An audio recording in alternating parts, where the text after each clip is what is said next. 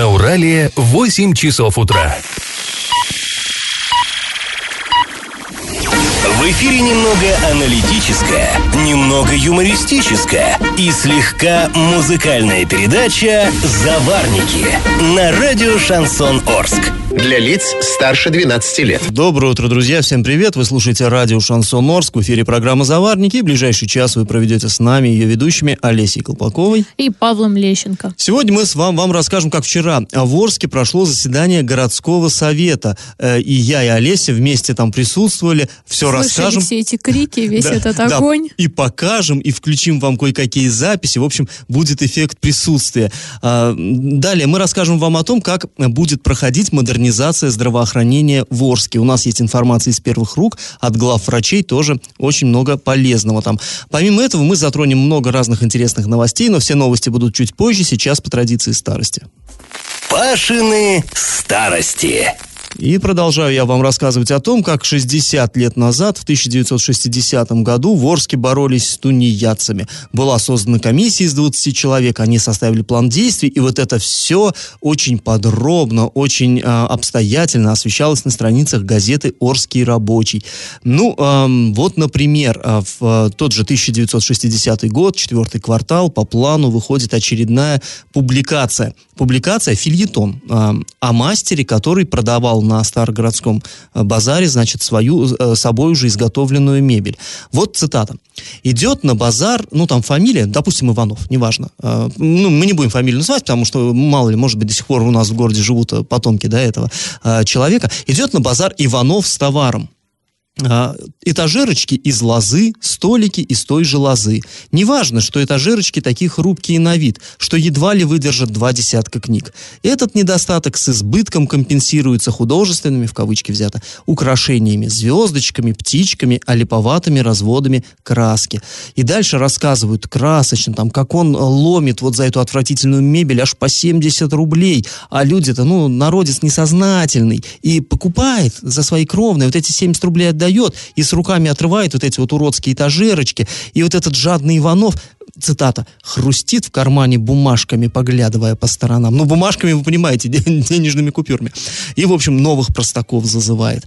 А, ну, просто, да, вот негодяй. И, опять-таки... А сейчас это называется бизнесмен. Да, да, притом бизнесмен. Бизнесмен даже тот, который купил здесь, а продал там. Сейчас это совершенно нормально, тогда это был спекулянт. А он-то и своими руками сделал. Ну, если у человека э, хорошие руки, да, и он может сделать этажерочку, это уж там давайте оставим в стороне, красиво это или некрасиво. Я помню, советская мебель далеко не всегда она была фабричная мебель красивой. А, так вот, ну, так или иначе, люди покупают, человек делает, трудится своими руками. В чем проблема? Ну, в том, что трудиться надо на заводе, а не этажерочки делать. А, далее. И, кстати, выясняется тут же, что у него на самом деле есть полное законное основание. Есть полное законное основание продавать эти этажерочки. То есть он даже и не спекулянт там какой-то, он не подпольщик. А, а, следующая цитата. В горфинотделе выдали Иванову патент на право изготовления лозовых изделий. Три изделия в месяц имеет право изготовлять кустарь. Ну как же тут учтешь? Три или десять? Привольно живут Ивановы. За патентом, как за каменной стеной. А внимательно разобраться, тунеядцы, чистой воды тунеядцы. Конец цитаты. То есть он оплатил в городскую, ну как-то в исполком, там, да, в городскую администрацию, заплатил за этот патент, и подходит к нему там милиционер и говорит, а чем ты, товарищ Иванов, торгуешь? Он говорит, а вот бумажка есть. И как бы вроде бы со всех сторон прикрыт мужик. Но все равно, то есть нельзя его через милицию достать, достанем через печать. То не ядят чистой воды. Ну, конечно, и, кстати говоря, там же в, этой, в этом фильетоне приводятся э, имена э, его всех домочадцев, там вот что сын ему помогает делать столики, там э, жена там ходит на базаре, продает и так далее. Кстати говоря, вот мне, когда я читаю старые газеты, у меня так в голове так прокручивается дискуссия с современными, э, ну там, чиновниками, например. Они любят, когда вот разговаривают со мной, говорить, это вы сейчас, ну, журналисты, вы такие наглые, вы, вам все можно. Вот в прежние бы времена вас бы быстро к порядку призвали. Эй, ребята, в прежние времена, в прежние времена как раз вот журналист мог себе позволить взять вот этого несчастного Иванова, у которого патент есть, все есть. Ну, просто взял его, обозвал тунеядцем и все. Ну, если это, конечно, санкционировано где-то там. Так что времена такие, со всячинкой, прям скажем. А, Далее еще интересная, а, интересный материал. А, 60-й год, это же не только борьба с тунеядцами, это еще а, самый расцвет хрущевских гонений на церковь. И под тунеядцев, под это определение, хорошо подходили священнослужители. Ну, как бы, да, у станка не стоит, там, я не знаю, там в ВУЗе не преподает, а что-то непонятное бормочет на непонятном языке, ну, тунеядец, конечно. Вот. И а, про них тоже, про них тоже обильно писал тогда Орский рабочий. Еще одна цитата. Без малого 10 лет отдал Дмитрий Ф. воспитанию, ну там Ф, это я говорю, а там на самом деле фамилия, все нормально, воспитанию сторожевых псов. Он был собаководом на одном из предприятий. И вдруг решил начать новую жизнь, стал служителем православной церкви. Он любит выпить, вольно побалагурить с прихожанками, особенно молодыми, за показным благочестием, здрасте, где же показной, если он вольно балагурит и еще и пьяный. Ну так вот, за, за показным благочестием, за кадильным дымком скрывается развратник и тунеядец. И, ну, тоже конец цитаты. И заканчивает этот филитон автор очень оригинально, так патетически. Тунеядцам живется вольготно до тех пор, пока обманутые люди несут им подношения, но нельзя жить вечным обманом. Конец цитаты. Удивительные ребята, удивительные были времена. Ну а сейчас наш традиционный исторический конкурс. А Раз уж мы взялись читать газету «Орский рабочий», вопрос будет о ней. Скажите, как эта газета называлась в момент своего основания в 1918 году? И такая небо- небольшая подсказка. Название было как у одной из а, центральных газет. Вариант номер один – «Труд», вариант номер два – «Известия», вариант номер три – «Правда». Ответы присылайте нам на, нам на номер 8 903 390 40 40. А спонсор нашей программы – ООО «Стройпрофиль». Окна, двери и другие конструкции в любом цвете. Улица Нефтяников, 6, телефон 25 20 57. Ну а после небольшой паузы мы вернемся в эту студию и перейдем от старости к новостям. Галопом по Азиям Европам. В Оренбургской области с 1 апреля увеличится размер выплат малоимущим семьям с детьми от 3 до 7 лет. А по данным Минтруда нашего региона на 2021 год величина прожиточного минимума на детей составит 10 417 рублей. Выплаты теперь будут рассчитываться по трехступенчатой системе 50, 75 и 100 процентов от размера прожиточного минимума на ребенка. Ранее размер ежемесячного пособия составлял только 50 процентов. При этом сумма выплат э, для семей с разным достатком будет разной. По прогнозам регионального правительства, почти для 50 тысяч детей сумма вырастет в два раза. Примерно для э, 4600 детей она увеличится в полтора раза. А, Оренбургскую область с рабочим визитом может посетить министр природных ресурсов и экологии Российской Федерации Александр Козлов. Оренбургские СМИ сообщают, что Козлов приедет, наверное, в Оренбург 31 марта. Планирует он вместе с губернатором Денисом Паслером встретиться с представителями промышленных предприятий области. Ну, понятно почему, да, экология, экологических организаций, местных структур Роспотребнадзора. В, региона- в региональном правительстве, э, с которым мы связались, пока не подтверждают, ну и не опровергают эту информацию. То есть э, вопрос подвешенный, приедет, не приедет. Ну, Ну, мы да, надеемся... сказали, что, скорее всего, на следующей неделе, ближе уже к его приезду, Будет ясно, будет да. ясно. мы надеемся, что приедет. э, Не то, чтобы мы очень как бы сильно ждем. Всегда хорошо, когда приезжают к нам высокие гости, как-то дороги начинают чиститься и все остальное. То есть вот тут много плюсов на самом деле. Ну, приедет он в областной центр, еще Орск заехал, вообще Ага. нам счастья не было.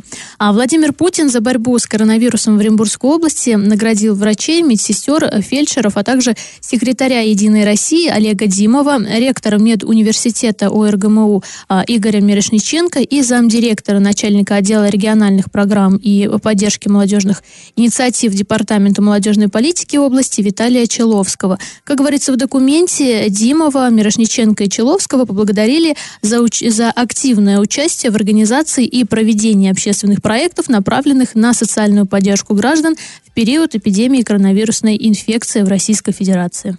А после небольшой паузы, друзья, мы с вами вернемся в эту студию и расскажем, как вчера в Орске прошло заседание городского совета. Я в теме. Вчера состоялось у нас в Орске очередное заседание э, городского совета. И вот, э, ну, я-то на каждом заседании бываю, а Леся вчера э, была. Ты там не так Я- часто? Да, не Ну, как давно тебе? было. Ой, очень жарко. Ой, во, во Хотя всех я- смыслах жарко, да, да? во всех смыслах. Я не удивлена. У нас каждое заседание горсовета что-то да происходит. Я вот всегда это в сравнении с Оренбургом привожу. У них как-то спокойно. Хотя, кстати, накануне тоже небольшой там скандальчик был. А в Орске вот прям люди говорят, что там развлечений просто целый зал. Ага, Да, и мы вот обычно, когда э, перед заседанием, перед заседанием э, думаем, вот как, каким составом идти, потому что если заседание будет скучное, то он там достаточно меня одного, да, я там поснимал, пофотографировал, что-то там написал, и достаточно. А если там будет много всего, вот много информации, то надо идти вдвоем, потому что большой объем и так далее, и так далее. Вот э, когда мы вчера собирались на это заседание и решали идти одному, нет, повестка дня, вот откровенно говоря, была простенькая. То есть ничего не предвещало скандалов.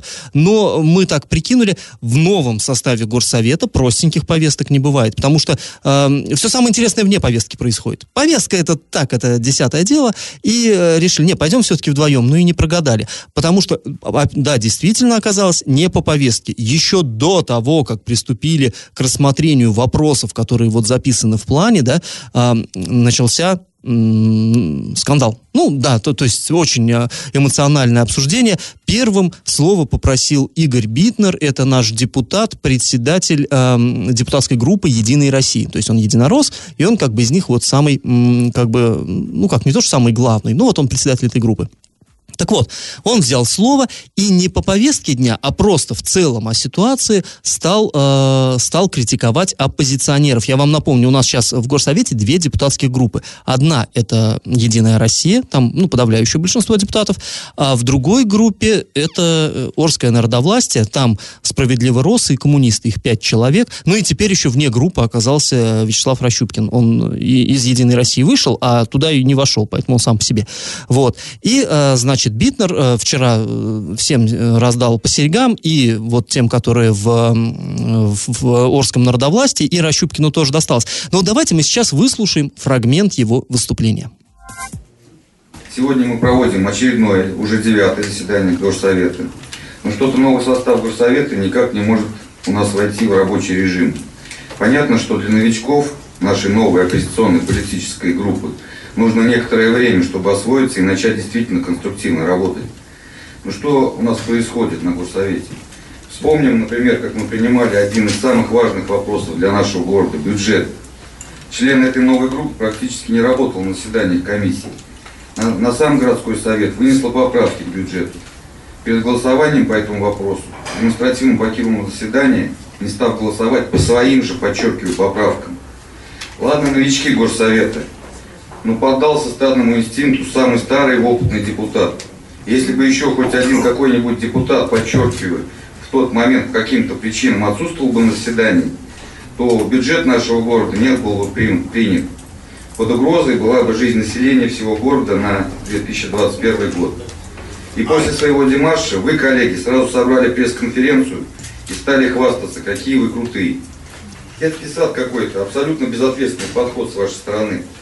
Для вас важен самопиар, то есть крикнуть, что есть проблема, абсолютно не решая ее, сразу бежать к средствам массовой информации и рассказывать, что вы проблему какую-то обозначили. Для чего вы тогда стали депутатами? Складывается такое впечатление, что депутатский мандат вам нужен только для своего пиара, для того, чтобы стать популярным и на этом зарабатывать деньги, а не помогать людям. Ну, вот да, это небольшой фрагмент его выступления. Да, он, он был достаточно большой. Но у меня прям вот эта фраза зацепила, что если бы не приняли городской бюджет, там как жизнь горожан была бы в опасности. Под, под угрозой, да. Под угрозой. Слушайте, ну, мне кажется, мы и сейчас живем не в сказке. Поэтому, если бы бюджет не приняли, я сомневаюсь, что это ощутилось бы как-то на жителях города. Да не, ну, ощутиться конечно, ощутилось бы, но другой вопрос, что, может, не так все трагично. На самом деле, процедура вся эта прописана э, в э, законодательстве. Может город входить в в следующий год без утвержденного бюджета, хотя там есть некоторые э, проблемы, безусловно. Ну, вообще, далее там Игорь Битнер э, сравнил э, депутатов оппозиционных э, с президентом США даже. Ну, как там он сказал, что э, вот помните, что наш президент Путин сказал Байдену, ну, имеется в виду, кто обзывается, тот сам так называется, вот это сказал, можно и к вам применить. Ну, то есть вот речь шла именно о том, что депутаты оппозиционные э, постоянно в СМИ дают какие-то комментарии, в которых, да, там, э, критикуют власть, а сами вроде как, ну, ничего такого э, не делают конструктивного. Ну, в общем, друзья, сейчас мы прервемся на небольшую паузу. Если вам есть что высказаться как-то по этому поводу, вы можете писать нам сообщение на номер 8 903 390 40 40, можете позвонить нам после музыкальной паузы, пообщаемся в прямом эфире. Телефон 34 11 20. Я в теме. Ну, а мы возвращаемся к обсуждению вчерашнего заседания Горсовета. Кстати говоря, оно было, э, как журналисты шутили, не заседанием, а застоянием, потому что один из депутатов, Вячеслав Рощупкин, в знак протеста против того, что им постоянно там его обрывали и затыкали рот, он провел заседание стоя.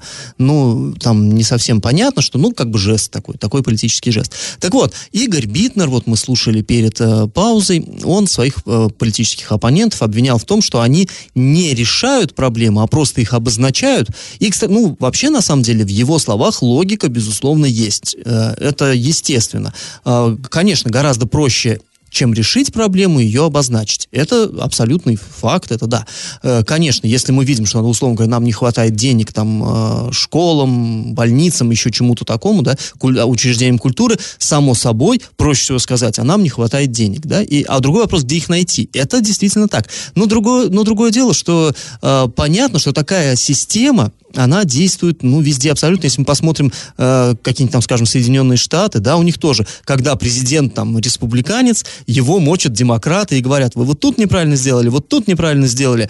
Э, и тоже там никакого особо конструктива нет, есть критика. Э, когда, наоборот, демократ при власти, республиканцы начинают, что вот ошибка, вот ошибка, а вот тут было... Ну, то есть это, это, в принципе, нормальная такая, как мне кажется, демократическая процедура, да, есть свои минусы и у тех, кто так сказать, принадлежит к партии власти. На них больше ответственности, безусловно. А оппозиционерам в этом плане полегче. Они, да, они могут вот с чистым сердцем критиковать. Ну, вот так как-то устроена политическая система, ну и как бы не мы ее создали. Это естественно. Ну так вот, э, Битнер говорил, что э, где взять деньги? Вот вы придумайте. Он сказал, если бы вы решали, один, допустим, там спортсмен бывший, другой там нынешний действующий э, учитель и так далее, если вы будете решать, то ли у спорта забрать и отдать деньги э, образованию, или наоборот, у образования забрать и отдать спорту, вы же, говорит, передеретесь. И тут э, оппозиционеры, заделанных за живое, и они как, давай ему накидывать варианты, э, где можно сэкономить, на чем можно сэкономить. Э, допустим, э, Гудамаров, Владимир Гудамаров, это коммунист, он сказал, что а зачем это у нас чиновники ездят на какие-то странные форумы в Сочи, а почему? Что в Сочи? А как бы вот, да, есть же там этот э, Zoom, Viber и все остальное. Да, в этом году мы активно им пользовались. Да, дистанционно поэтому, если учитесь, сказать... если вам так уж прям надо. А, там, э, кто еще там у нас говорил? Коровин, да, там говорил, что надо сэкономить на транспорте. А зачем, говорит, нам горсовету целых три машины? Причем ездят на этих трех машинах, ну, не сами депутаты, а аппарат горсовета и председатель зам.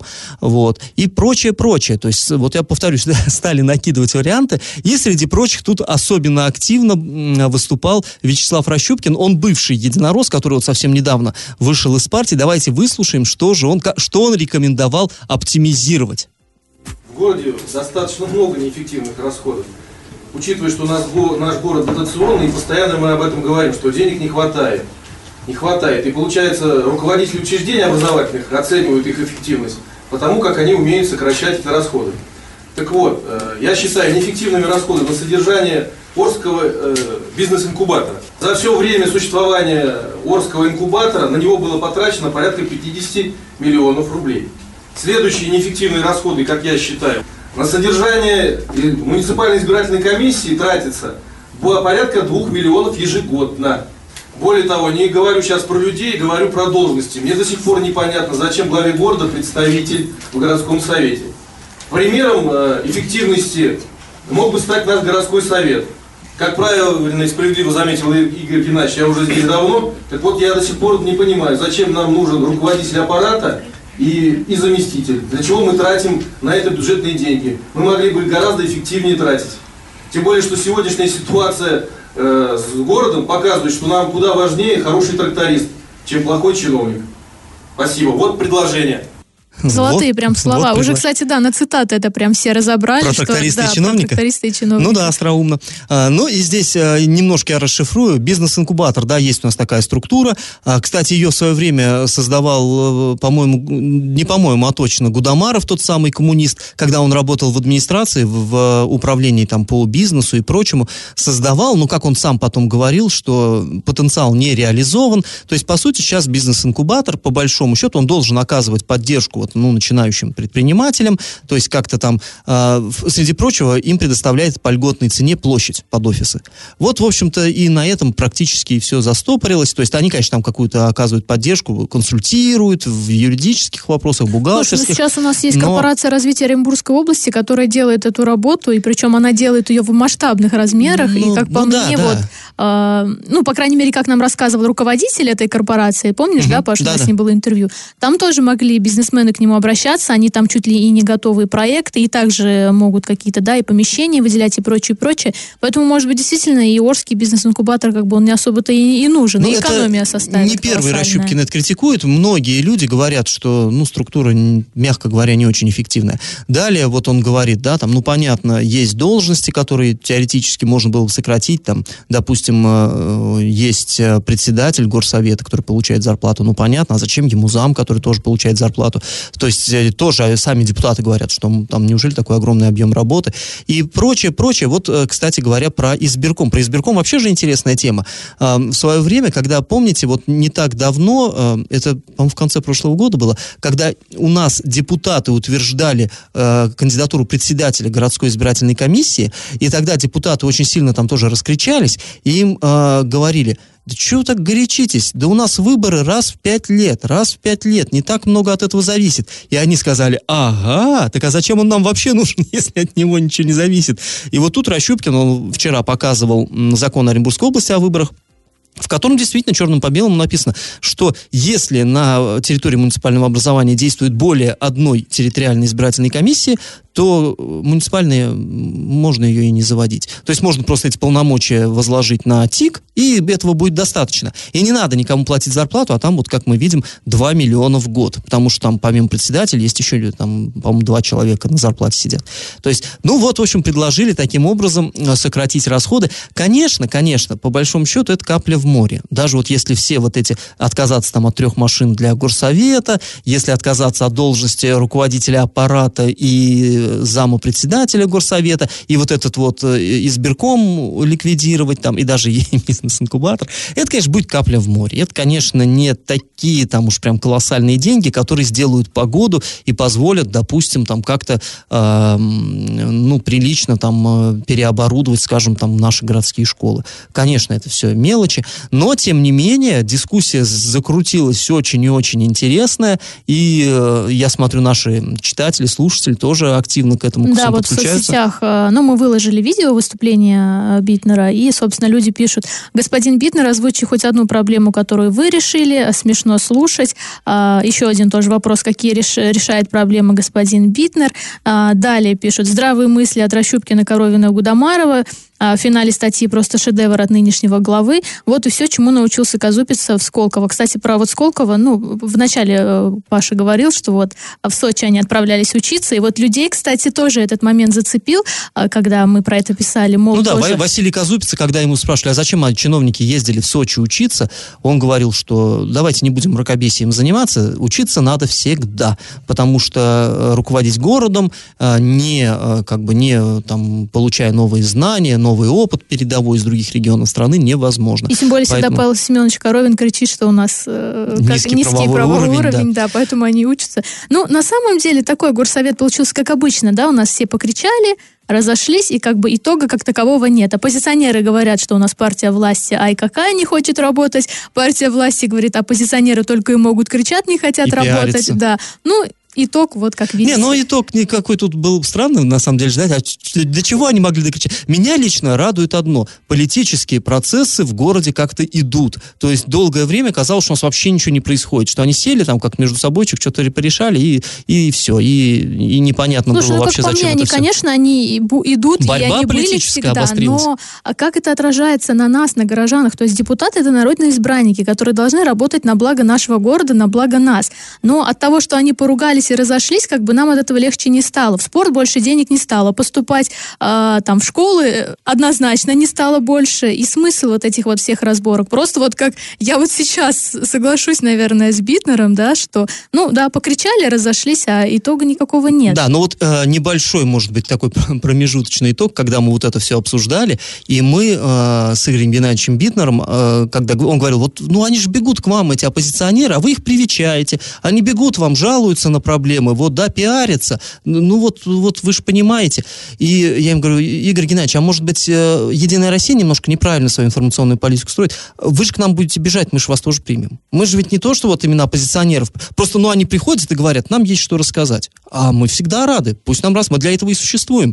Если единороссы к нам будут приходить и говорить, нам есть что рассказать, так мы вас, ну, с распростертыми да, даже кофе нальем. Вот. Поэтому, э, и, ну, он сказал, что нет, мы вот негатив вот этот вытаскивать, мы не любим, мы считаем это ниже достоинства своего. Да, давайте, Игорь Геннадьевич, будем тащить позитив. Ну, и вот я надеюсь, что единороссы тоже нас э, в этом плане услышат и тоже будут к нам прибегать, пиариться. Ну, Ну, друзья, кстати, вот- все перед выборами пиарятся все они. Ну чего ж мы будем сейчас говорить, вот эти, пиар, э, вот эти пиарятся, а эти... Ну все это делают в определенные Да, моменты да, и вот, кстати, жизни. я вот э, сколько работаю в СМИ, я ни разу не помнила, чтобы к нам приходили единороссы и говорили, как все плохо. Никогда за мо- вот на моей памяти не было. Все говорили, все у нас хорошо, работаем, деньги ищем. И вчера тоже Битнер говорил, ой, у нас столько работы, что нам некогда ходить э, в СМИ и там вот что-то рассказывать.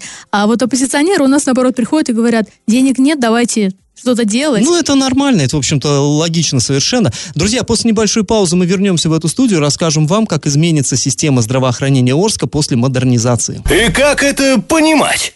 24 марта главные врачи Орских городских больниц э, 3, 4 и 5 провели пресс-конференцию, на которой рассказали нам, э, что изменится в городской системе здравоохранения с 1 апреля. Ну, вы все знаете, что модернизация у нас проходит. Э, Мы сначала по старой памяти называли это оптимизация, э, подразумевая сокращение, но нас в Минздраве постоянно поправляют. Это модернизация, от слова модерн, что-то новое. Ну и вот нам рассказали, что ж новое нас ждет с 1 апреля. Значит, э, больница номер три. Э, Как изменится? Там э, исчезнет поликлиника. Все вы помните, да, третья больница, она же Чкаловская, Аносовская и так далее. Когда-то там была поликлиника в самой больнице, плюс у нее вторая поликлиника была на, на улице Пацаева. Так вот, э, которая в самой больнице, она уже достаточно давно закрыта. Вон на, на нефтяников я имею, ой, на Новосибирской, извините. На Новосибирской уже давно она не функционирует, там сейчас перинатальный центр. А, а вот на Пацаева была поликлиника. Так вот, эту поликлинику отдают четвертой горбольнице вместе с пациентами, и третья горбольница сосредоточится только и исключительно на а, акушерстве и гинекологии. Но я вот, кстати, столкнулась уже с этой модернизацией, я, по-моему, говорила в прежних выпусках, я как раз-таки прикреплена, вот, которая на Пацаева. И мне пока эта модернизация понравилась, Да она еще не что- произошла, погоди, 1 Не- апреля. Нет, нет, нет, уже все функционирует, работает. По крайней мере, специалисты. То есть теперь у нас уже побольше их стало, и я вот записывалась к окулисту. То есть я говорю, раньше, если я записывалась, мне нужно было в среднем ждать неделю, чтобы попасть. В этот же раз я позвонила, мне говорят, хотите сегодня приходить? Я такая, да нет, я просто в шоке была, что так быстро. «Ну, Давайте на завтра, давайте. Единственное, меня направили вот на, в поликлинику, которая на Станиславского, четвертая, Ну, да, горбольница, да. Мгм. Ну, которая, собственно, теперь и будет Да-да-да, ну теперь они относятся к... И э, пришла я к назначенному времени, без проблем зашла, быстро все обслужили. Я прям осталась довольна. Я не знаю, может быть, это, конечно, первый раз мне так повезло, в дальнейшем так не будет, но пока у меня хорошие впечатления. Посмотрим, что будет дальше. Да, вот про четвертую э, больницу и поликлинику на Пацаева я чуть позже скажу. Э, Касательно третьей больницы, то есть там будет перинатальный центр, который, собственно, уже есть. Это, то есть, роддом, да, там э, гинекологическое отделение, клинико-диагностическое отделение. Все это будет вот вместе там на Новосибирской. Все, и все это работает на весь восток области. Плюс будут относиться вот к этой третьей больнице женские консультации на Добровольского, Станиславского, Андреева и на проспекте Никельщиков, недавно открытая. Возрожденная, точнее. Так вот, и, и мы э, Андрею Захарову, главному врачу третьей больницы, он уверяет, что все будет очень хорошо, только к лучшему перемены. Мы задали некоторые вопросы, которые нам поступали и от пациентов, и от медработников. Первый вопрос спросили мы, ну вот раньше было как, да, беременная женщина приходила э, в поликлинику на, вот, ну, к своему гинекологу, э, и он, если есть такая необходимость, он ее направлял там к эндокринологу, к хирургу, ну, какие, мог- какие могли, э, по его мнению, к узким специалистам, да хоть бы даже и к терапевту. И она просто потом по тому же коридорчику проходила дальше, там, и вот все оно есть. Теперь же придется куда-то ехать, и самое главное даже не то, что ехать, а самое главное, что теперь же придется еще и а, в другую больницу а вот эти вот направления из одной больницы в другую, там у них сложные э, собственные расчеты финансовые, поэтому это всегда так проблемно. Вот я спросил, не будет здесь каких-то проблем? Захаров сказал, не-не-не, у нас есть клинико-диагностическое отделение, то есть там на Новосибирской все это будет, э, там и эндокринолог, и терапевт, и э, уролог, и все прочее, и исследования, там УЗИ, допустим, все это там будет, все будет нормально. А, вот. А, ну, а если и понадобится нам куда-то в другую больницу направить, не переживайте, все это будет. Мы легко рассчитаемся с любой больницей, там все это, все это отработано. Ну, будем надеяться. Спросили про закрытую консультацию в поселке Мясокомбинат. Там была женская консультация, и понятно, что -то там обслуживались не только женщины из поселка Мясокомбинат, а еще и, например, там из новой биофабрики, Гудрона, издалека, да, с Гудрона, да. да. А теперь им придется ездить на УЗТП. И вот я спросил, а ну недалековато, тем более, что из биофабрики там вообще плохо ходит транспорт. Пока они доберутся крючком, да, в этой газели, там пересядут и потом ехать на УЗТП, он сказал, ну, да, вот да, проблема такая. Но вот как, как-то раньше э, с Первомайского ездили же женщины, пока не было на Никитчиков консультаций, они аж ездили вот там куда-то в новый город, там на Станиславского и прочее. Ну, вот теперь так будет. Ну, к сожалению.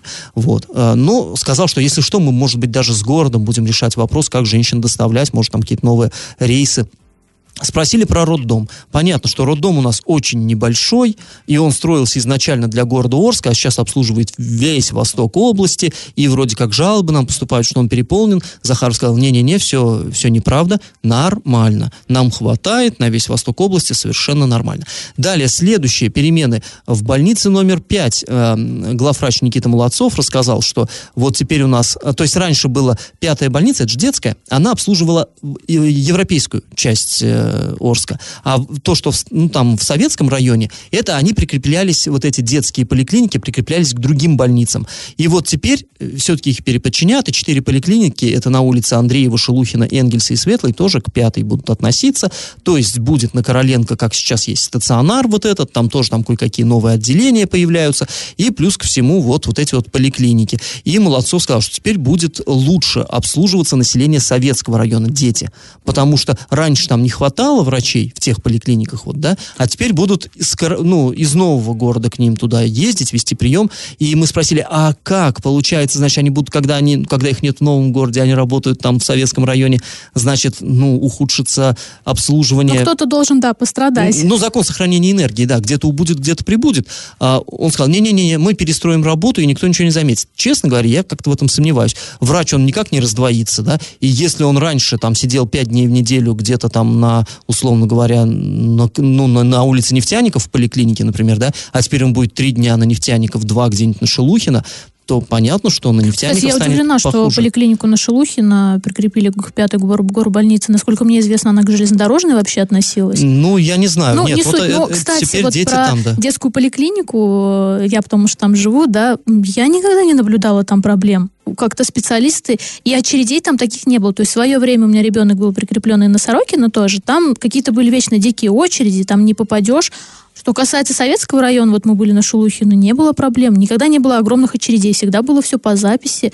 Не знаю, где они увидели. Может быть, я не была там, где были проблемы. Но по мне было все прекрасно. Ну, в общем, вот э, сказали, что будет еще прекраснее, Олесь. А, и, наконец, четвертая больница, вот про что ты говорила, к ней присоединяют э, поликлинику на Пацаева. Это 42 тысячи пациентов, огромная нагрузка.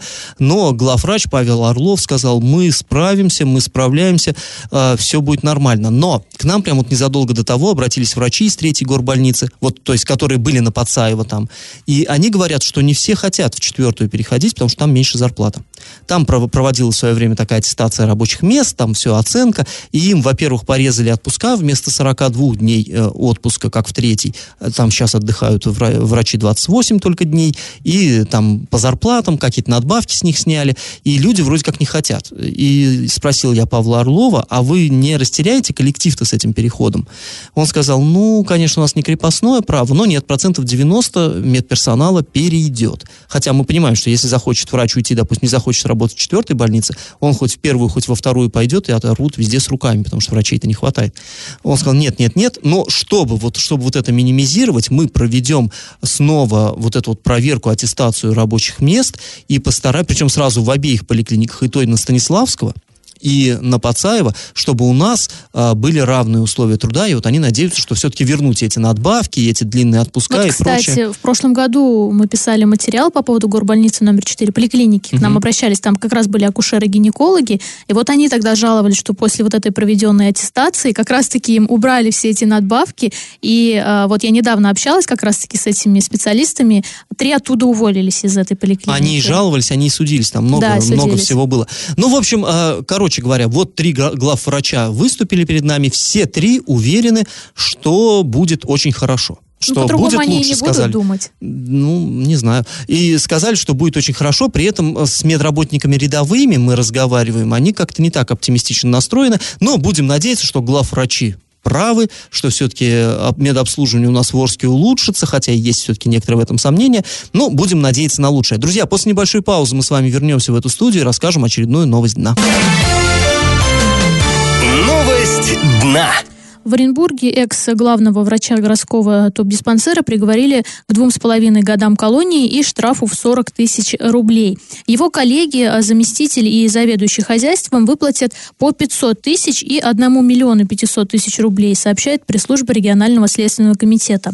А по данным следствия, с 2015 по 2018 годы сотрудники а, диспансера фиктивно устроили на работу сотрудников, 12 виртуальных работников на работу не выходили, Под- заработ- Подснежников это да, называется. Да. А заработную плату не получали, но похищенными денежными э, средствами должностные лица диспансера распорядились по собственному усмотрению. Ну, то есть, как это называют, мертвые души еще, да, они их Да, трудоустроили, души, зарплату, да, забирали э, себе. И вот 23 марта суд вынес обвиняемым приговор в зависимости от роли каждого. Вот, как мы уже сказали, бывшему главврачу назначено наказание в виде двух лет шести месяцев лишения свободы.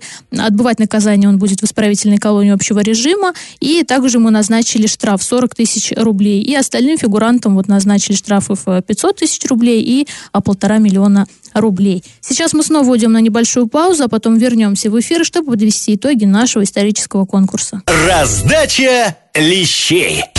Ну что, давайте итоги конкурса нашего исторического подводить. Э, В начале программы Олеся вас спрашивал, как называлась газета «Орский рабочий». Сейчас вы, наверное, знаете, она называется «Орская хроника». А вот э, в 1918 году, когда ее создавали, э, кстати, происходило это в условиях совершенно невероятных. Газета создавалась в городе, который находился в кольце, в осаде. Город был Орск красным, а вся Оренбургская губерния была занята белоказаками, и постоянно на город нападали, он отражал атаки, то есть тут такие кипели страсти.